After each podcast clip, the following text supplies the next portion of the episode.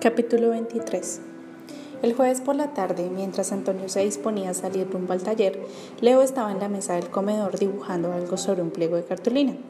¡Hey, Leo! ¿Qué cosa rara es esa? le pregunta Antonio sorprendido.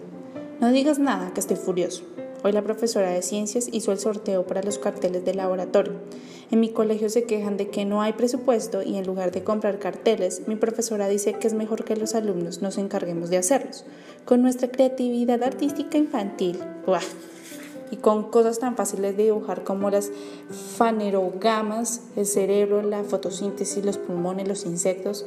Yo fui el afortunado que sacó el papelito que decía aparato reproductor masculino Fui la burla de todo el salón. ¡Ja!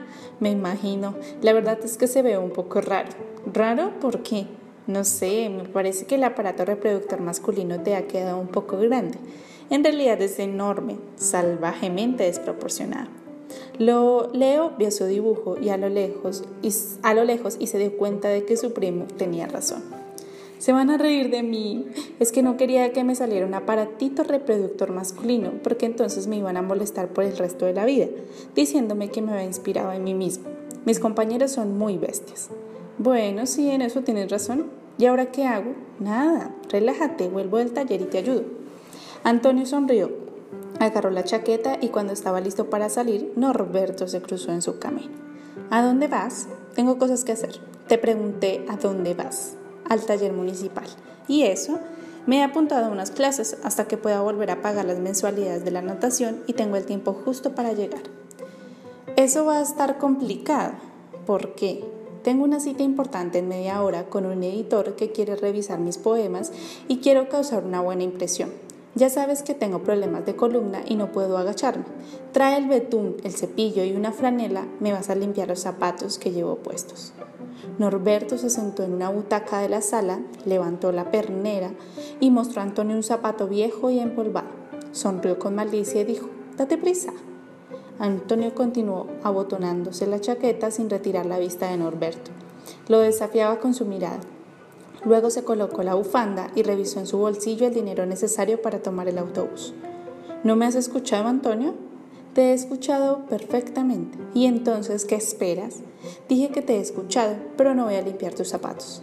Norberto se levantó violentamente y gritó, Maldición, te he dado una orden y la vas a cumplir.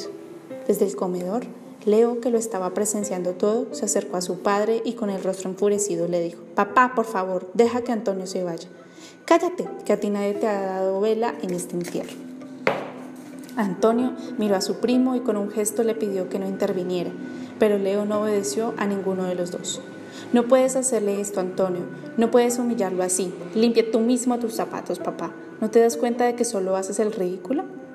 Norberto giró su cuerpo en un segundo, levantó la mano y le dio una bofetada que lanzó a Leo al piso.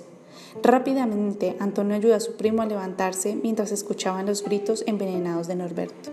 Es la última vez que me faltas al respeto, Leonardo. Eres un estúpido como tu madre. Vas a ver la que te espera. En ese instante, harto de todo, Antonio sintió que algo había explotado en su interior, ya nada le importaba. Ver a Norberto golpeando a Leo había sido mucho más de lo que estaba dispuesta a tolerar.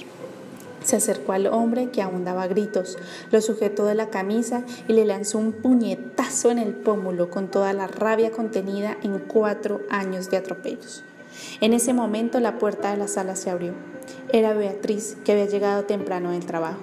Antonio miró a Norberto, tumbado en uno de los sillones, y le dijo, si vuelves a ponerle un dedo de encima, lo vas a lamentar.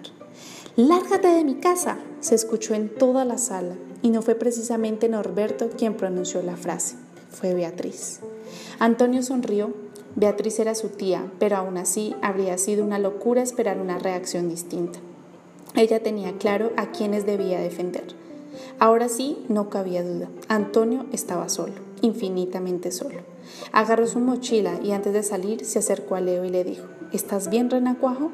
Sí, pero tú, pero nada, escúchame, yo estaré bien de verdad pero quiero decirte que eres la persona que más me importa y si me necesitas para lo que sea, para el dibujo del aparato reproductor, para ir al dentista o para defenderte de... Solo tienes que llamarme o escribirme un mensaje, ¿de acuerdo? Leo se restregó los ojos tristes y respondió casi sin voz, de acuerdo. Un nuevo grito retumbó en la sala. ¡Que te largues!